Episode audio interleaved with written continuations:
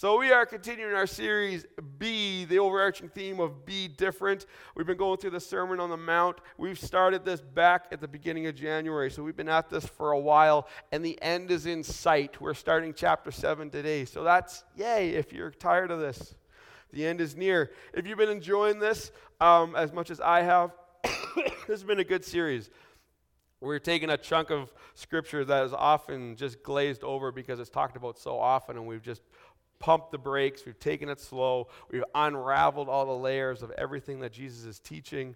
And uh, a reminder that this sermon, even though we can read it in probably about twenty minutes, and we could have done it all in one message, this sermon would have been preached over several days. Jesus took days to unpack this for the people, and as he was, people were coming, the crowds were growing, and they were interested to hear what he had to say. Um, so as we've been going through, I've been dividing it up into smaller sub-series, and this last sub-series is kind of taking the part where we talked about relationship and how we love our spouses and we love our kids and we love those that sometimes we don't like, which is sometimes our spouses and kids, and how we love them better.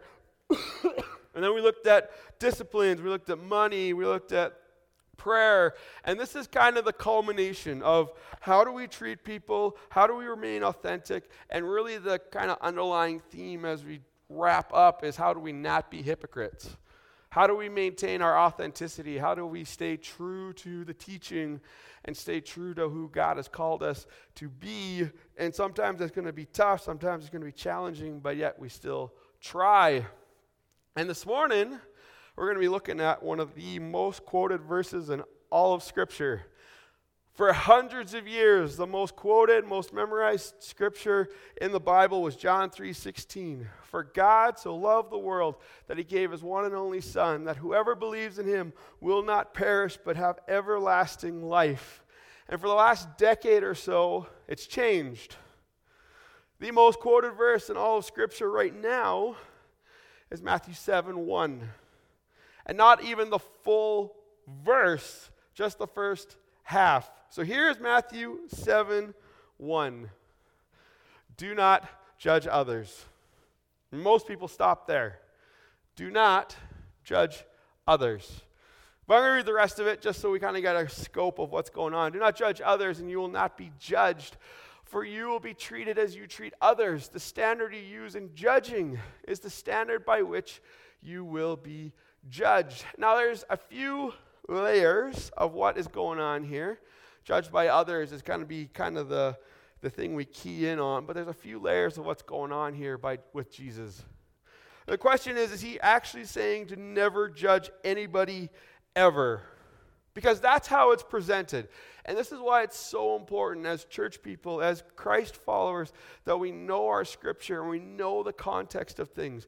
Because in the past, the church has taken the Word of God and we've weaponized it against unbelievers, unintentionally, I will add, but we've used it as this weapon, this sword that we're going to swing, and if you get hit, sucks to be you. But this has been the one verse that culture has actually taken and weaponized against us, because how is this do not judge others? How is this used? It's used when someone is living a life that is less than good, that is less than admirable, that doesn't quite meet God's standards, and they know that they're going to get talked to. There's correction coming. There's a, that discussion coming that things need to change, and when this verse gets thrown at us, God tells, tells you, do not judge others. Uh, and if we don't know the context, we're now handcuffed. Because they're not lying. It does. It says right there, do not judge others. Well, yeah, there, it's a half-truth. There's only half of what's actually going on and what's going on here. And the question is, is Jesus actually telling us that we can never, ever use our judgment? Can we never, ever look at somebody's situation and use the judgment that God has given us to make an evaluation of what's going on? No, Jesus is not saying that. Not in the least. The word here is a Greek word, and uh, they're all Greek words, I know. Um, but it's a Greek word. The judgment that he's talking about is the condemning kind of judgment. The kind of judgment where we look at you, and because you have this issue, whatever the sin is, whatever the struggle is, and I make this assumption that you are less than. Right? So if you're a liar, that's all you'll ever be. You're a liar. And I'm passing that judgment, and you're less than me because you're a liar or because you struggle with lust or whatever it is. That kind of condemning, how dare you kind of judgment. Jesus is saying, you don't, no, no, no, no. We don't pass that kind of judgment as believers. Why? Because, and then he gets, and then he unpacks why he says this. And there's two layers to what Jesus is saying. Number one, if you pass that kind of judgment on others, be ready to get it back.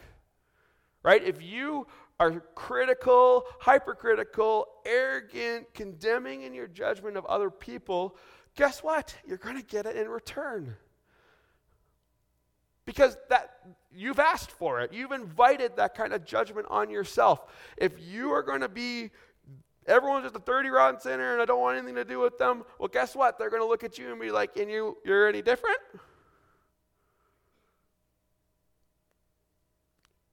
Whatever measure you use, be ready for people to use it back at you, believer or unbeliever. But the other layer, and this is typically the way we go, and it's just as true, the kind of judgment that we use is going to be used against us on Judgment Day. So if you're this condemning, you're less than because of the course of your actions, because of your sin, if if you use this kind of judgment on others, you're inviting God's judgment on yourself. So, and, and I don't know about you, but I don't want a condemning judgment from God, because he's got all, everything he needs to condemn me fully and completely. What's the kind of judgment we want from God when we get before him, when we stand before him? We want the kind that is gracious and loving and has our best in mind.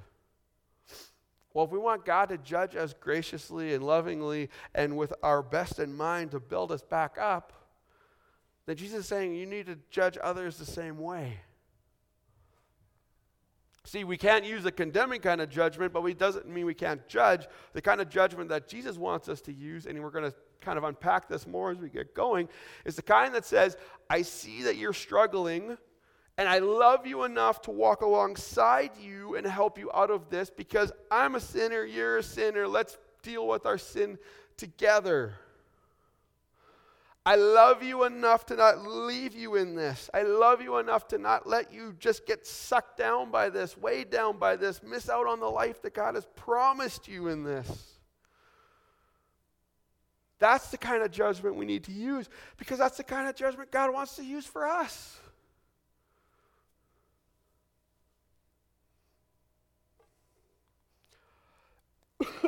So how do you judge others? That's the The first question I have for you this morning. What kind of judgment do you use when you're looking at other people's lives? And if you're not sure, there's a really easy way to, there's an easy barometer, a good test. As you pass judgment, what's your motivation for it? Do you see someone struggling and your your your heart is stirred to come alongside them and be like, I want to get them out of this? Because they are, they're, they have so much potential. They could be doing so much better. I want to help. Or is it, meh, sucks to be you. Or they're getting theirs. What's your motivation? Why are you judging? And that's going to tell you what kind of judgment you are using. That's going to tell you where you need to make changes. Continue on in verse three. And why worry about a speck in your friend's eye when you have a log in your own? How can you think of saying to your friend, let me help you get rid of the speck in your eye, when you can't see past the log in your own eye? Hypocrite, get rid of the log in your own eye, then you will see well enough to deal with the speck in your own friend's eye. Judge yourself first, is what Jesus is saying. And when we read this and it says log, uh, log isn't really a great um, translation. What Jesus is talking about is the kind of beam that would have been used in construction to support a roof or cons- support a floor. Like, we're not talking about a log. We're talking about a massive construction beam that would have been hard to miss. and we think of the size of this thing, it should draw to another large piece of wood that Jesus calls us to carry as believers every day. He says twice throughout Gospels that we are to take up our cross if we are to follow him. And what Jesus is saying is that before we go into a situation, so we, we, we've dealt with the first part. We've got our hearts in the right spot. We're gonna, we're judging. We, we've passed judgment. And for those of you that are uncomfortable with the fact that I'm still using that word, we'll use the good church word, discernment. You've discerned that there's an issue in someone's life, right? Because that, that makes us more comfortable. We like discernment better. But it's judgment. Let's just be honest here. We just prettified a gross word. Uh, you've used your discernment, and you've identified that somebody has a struggle in their life. And and what Jesus is saying, before you go and talk to them, you better deal, you better come at it at least aware of what's going on in your own life. Because the speck in their life, y- you may be able to see this little issue that's going on, but so often what has happened is we've tossed away the log, the greatness of our own sin, because we, we are forgiven sinners, right? We're forgiven, we're made new. Jesus died on the cross to take it all away so that we have unhindered relationship with him, but we're still sinners. We still make mistakes. And what Jesus is saying is that how aware of you of this beam, how aware of you is are you of how great of sin you have in your own life as you go talk to this person? Or you come into this person with this attitude that I've got it all together and you're a mess and oh, darn it, we've switched over to the other judgment again. Jesus is saying, you've got this log in your own life. So when you come into a situation, you're talking to people, do it carrying the cross. You've got sin in your life. I've got sin in my life. Let's work on it together. So how aware are we of the sin in our life? How aware are we? And how readily are we forgiving it? Or are we trying to sweep it under the rug? Because we, we, I think we think of sin as this thing that can be swept under a rug. It's small, it's insignificant, it's just this thing that I do every once in a while, and as long as I don't draw attention to it, nobody will notice it. And what Jesus is trying to remind us is that sin is not something that is small, it can be swept under a rug. It's like putting a beam of wood underneath the carpet and hoping nobody trips on it. When you put a beam of wood under a carpet, it becomes a partition. You see it, it cuts the room in half. And that's what Jesus is saying. You can't sweep your sin under the rug. You have to deal with it.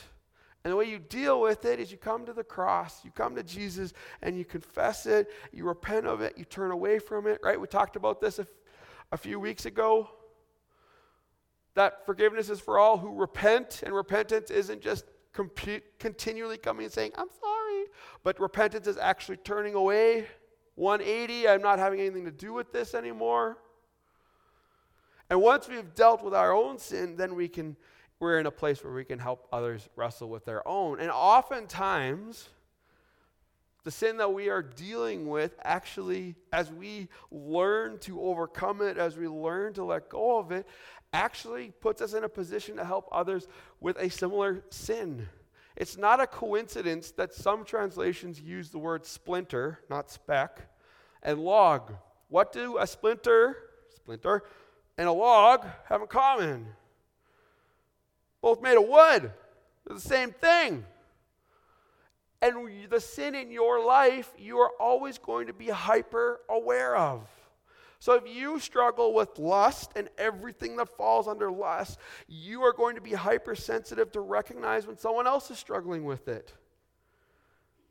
And what has happened often is because we are aware of it, because we are sensitive to it, We we react over the top about it because we know the damage it's doing in our own life, because we know how much of a trap it is, and we don't want anyone else. So we react, and usually over the top.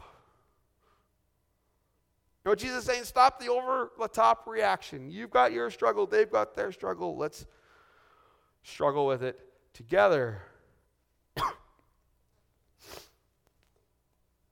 So second question, how aware of you of the sin in your own life. How aware of you? How are you? Not that you're like writing it down in your sin journal. Like, don't, if you have a sin journal, get rid of that thing. That is not helpful at all. But how aware of you of your own struggles? How aware of you? Or are, are you just trying to sweep it under the rug and hope that it just goes away one day? Or are you daily taking up your cross, coming before your Savior and being like, Jesus, help me. Spirit, strengthen me. My flesh is weak. All my Romans Bible study people will appreciate everything I'm about to say. My flesh is weak. Everything I don't want to do, I continue to do, and everything I want to do, I don't do. Holy Spirit, come and help me. And in that awareness, we have all the humility, we have the grace, we have the ability to come alongside those others who are struggling and help them along. And what actually ends up happening is that you bear some of theirs, they bear some of yours, and together you overcome. So what kind of judgment are you using? How aware of the sin are you in your own life? And we come to verse six. Don't waste what is holy on people who are unholy.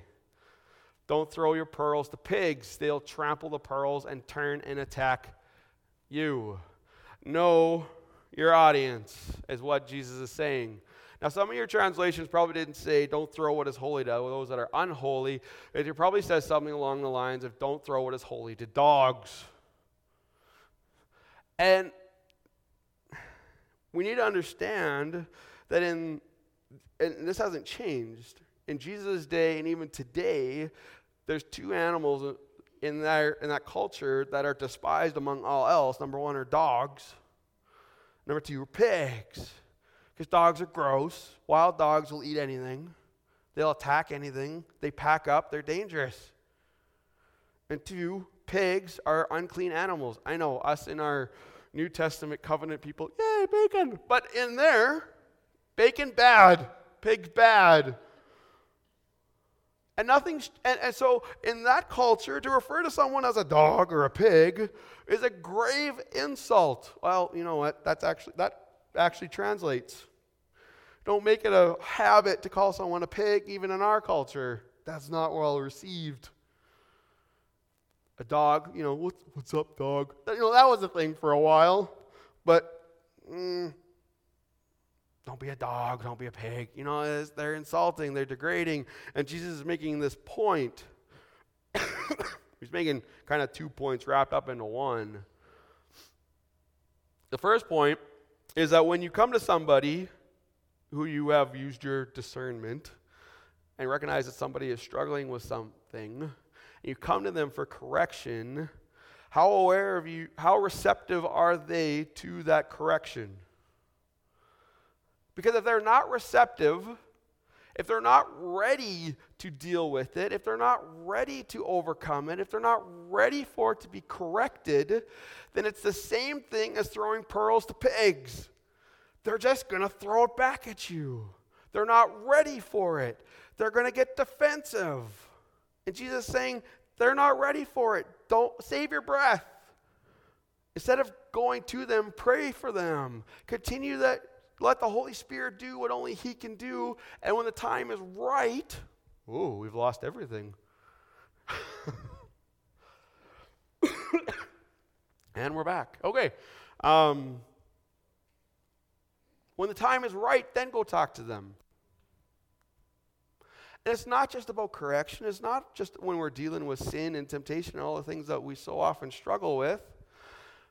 And it's not just like, and we use sin and temptation and we're like, oh, well, those are the, those are really broad terms. You see someone that's doing something that's going to impact their marriage, you should address it. You see somebody that's doing something that's impacting their finances and they're going to get in trouble for it, you address it. You're a brother or sister. Anytime someone starts to veer off the beaten path, you address it. Because you love each other. Because you don't want people to get in trouble. You don't want people to veer off and make mistakes that can't be undone. But it's not just when it comes to correction. It even applies when it comes to sharing the gospel with people. The one thing we don't want to do is we don't want to open the gospel up to, to ridicule. We don't want to go to the wrong person and they just shove it in our face and they... Right? That, that's throwing what is holy to unholiness. We should value the gospel so much and protect it and be ready when the time is right, when someone is receptive. We are ready to give an account, to testify of the good things that God has done in our life so that we can share that with other people. But we got to know our audience. This is why, I'm not going to name any names, but there's big televangelists who have made their money um, standing on soapboxes and declaring the gospel to people. And they turn more people away than they bring in. Why? Because they're obnoxious. And the crowds aren't ready. They're not receptive. God hasn't completed the good work of softening their heart. So you need to be aware of who you're talking to, who you're sharing with. But on the flip side of it, we can't be withholding that which is so precious, what is so valuable, what can change lives, because we have our opinion of people. So Jesus is saying, don't throw it to people who aren't ready, but don't withhold it from people who are ready.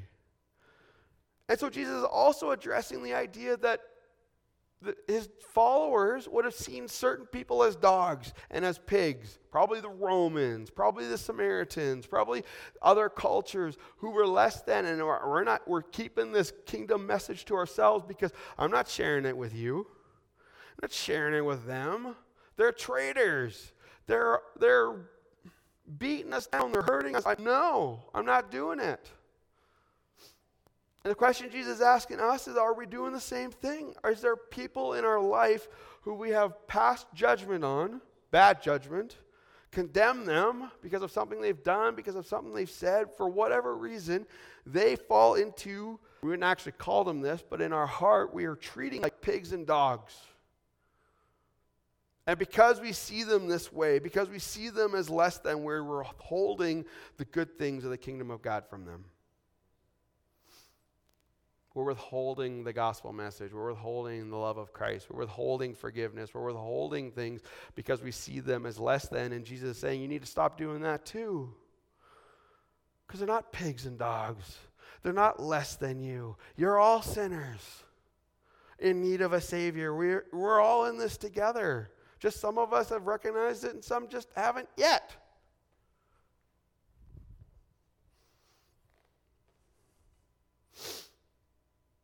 This whole judgment idea is so prevalent in our society, and we're so quick. I, I think we've been trained through social media and through shows and through everything to just pass judgment quickly, that everyone is out to get us, everyone is out to destroy the church, and you're all our enemies, and we're just going to keep you at arm's length. And Jesus is saying, stop it. Stop passing judgment. Because wh- at one point in your life, you needed a Savior. At one point in your life, you were lost and blinded by the lies of society. You were consumed by sin. And by God's grace, somebody came into your life, started praying for you, invited you to church, and you found newness of life in Christ. Well, guess what? Just because it happened for you doesn't mean it's happened for everyone yet. And we all need to be willing. We all need to be ready for that moment where we can swoop in. It doesn't matter what your opinion is of them, because they are an image bearer of God, and God loves them, and God wants to save them, and God wants to pour himself into them and make them new. So Jesus isn't saying stop judging. He's saying use good judgment. And for those of you that like it, discernment, use your discernment. When people are struggling, come alongside them and walk with them, and because with the measure that you love and pass judgment on others is going to be used against you, both by people and by God. And I don't know about you, I really don't want God to pass harsh judgment on me. I'd rather see some grace coming my way because I'm going to need it. Your B statement this morning, oh, if I can, I've lost clicker control. We've lost everything. Okay. Our B statement this morning is be gracious. There it is. Look at that. I knew you guys could do it. Be gracious. Don't be judgmental. Don't be condemning. Be gracious. Let's pray.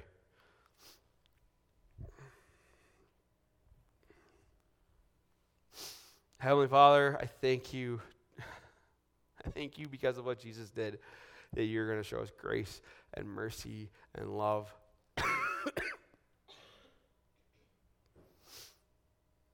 Jesus, I thank you that you are going to pour out your grace and your mercy, and you already have. I thank you for your forgiveness that washes us away, washes away everything that doesn't belong and makes us new. And because of that grace and because of that mercy and because of that forgiveness, God, may it pour out of us in abundance. May we not approach others with a judgmental attitude, but we approach them with a gracious, loving attitude. Not to tear them down, but to build them up. God gives us eyes to see the ways in which we can walk alongside our brothers and sisters and encourage them in their walk, so that together we won't be weighed down by sin, but we can walk in victorious, live a victorious life. Overcomers, more than overconquerors, more than conquerors.